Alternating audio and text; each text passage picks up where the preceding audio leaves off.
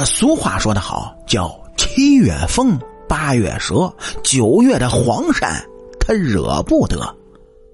嘿嘿，您各位听了肯定就问了，这句话什么意思呢？黄鳝还能如此厉害吗？哎，要说啊咱这中国农村呢，可以说是地域广袤，环境优美，到处是山清水秀的。在工业文明尚不发达的年代里啊，农村基本上那是一片净土，山林里呢到处是小溪山泉，林间有小动物跑动，一派生机勃勃的景象。那个时候的小孩子呢，没有手机，没有电脑，也没电视，却有着城市孩子所无法比拟的户外娱乐。他们呢是上山捉兔，下水摸鱼，掏鸟窝，捉知了，那叫一个高兴开心。但是孩子的父母呢，却知晓的十分清楚，有些禁忌，孩子们不清楚，大人是最为明白。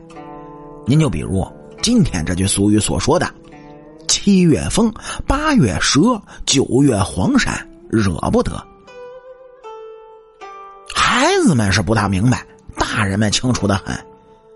他们把这句俗语呢，就编成了歌谣，教给孩子们听，以便使他们能够入脑入心。那么今天呢，咱们就来说一说，为什么是七月风，八月蛇，九月黄鳝惹不得了。先说这七月风，风呢，就指的是黄蜂。这民间有云啊。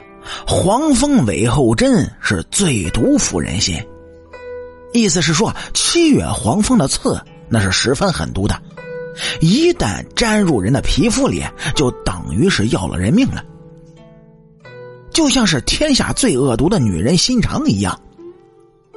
但是啊，农村孩子那是天不怕地不怕，我记得少年时候最喜欢做的一件事情，嘿嘿，那就是去捅马蜂窝了。结果怎么样呢？那常常是被马蜂蛰得一身是包，回到家里啊，被妈妈痛骂，爸爸再痛打一顿。可是过了几天呢，身上的包消失了，又会跑去再捅马蜂窝。到了八月份呢，那是蛇开始出没的时候。一旦被蛇咬了，可真不是开玩笑的事儿。蛇毒呢，会迅速的随着血液流遍全身，伤及人命。除非啊是极有经验的猎人，否则没有人会知道该如何去及时的处理蛇毒。我曾经呢就听过这样一个故事，那是在藏区的一个猎人外出打猎，不慎呢就被毒蛇咬伤了手腕。你能猜到他做了一件什么样的事儿吗？当时的毒蛇咬伤的是他的左手腕。可就在电光火石间，他举起了右手的刀，闪电般的就切断了自己的左手腕，速度快到好像那不是自己的手，而是别人的手一样。但正是他这种近乎于疯狂的举动，保住了自己的性命。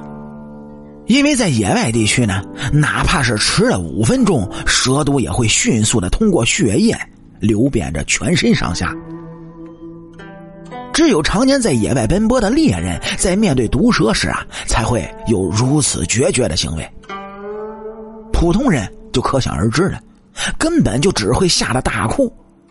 所以对孩子们而言呢，八月蛇碰不得。最后啊，就是九月的黄鳝。相对于蛇和蜂来说呢，黄鳝的毒性要小一些。但问题是，九月的黄鳝那正处于繁殖交配的季节，这个时候如果你去抓黄鳝的话，一定会被攻击的。可能啊，在普通人的印象中，黄鳝都是小小的一条，对人呢也没什么伤害。那是他们没有到过农村，没有见过真正的母黄鳝。真正处于交配期的母黄鳝呢？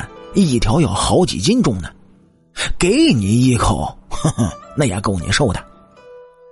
所以说，七月风，八月蛇，九月黄鳝惹不得。对于农村孩子来说，已经就成为了警示歌谣。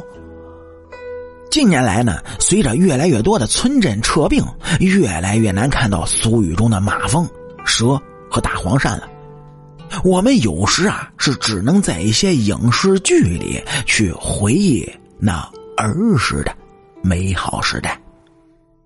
好啦，感谢您各位在收听故事的同时，能够帮主播点赞、评论、转发和订阅。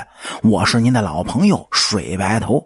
俗话说得好，下期咱们接着聊。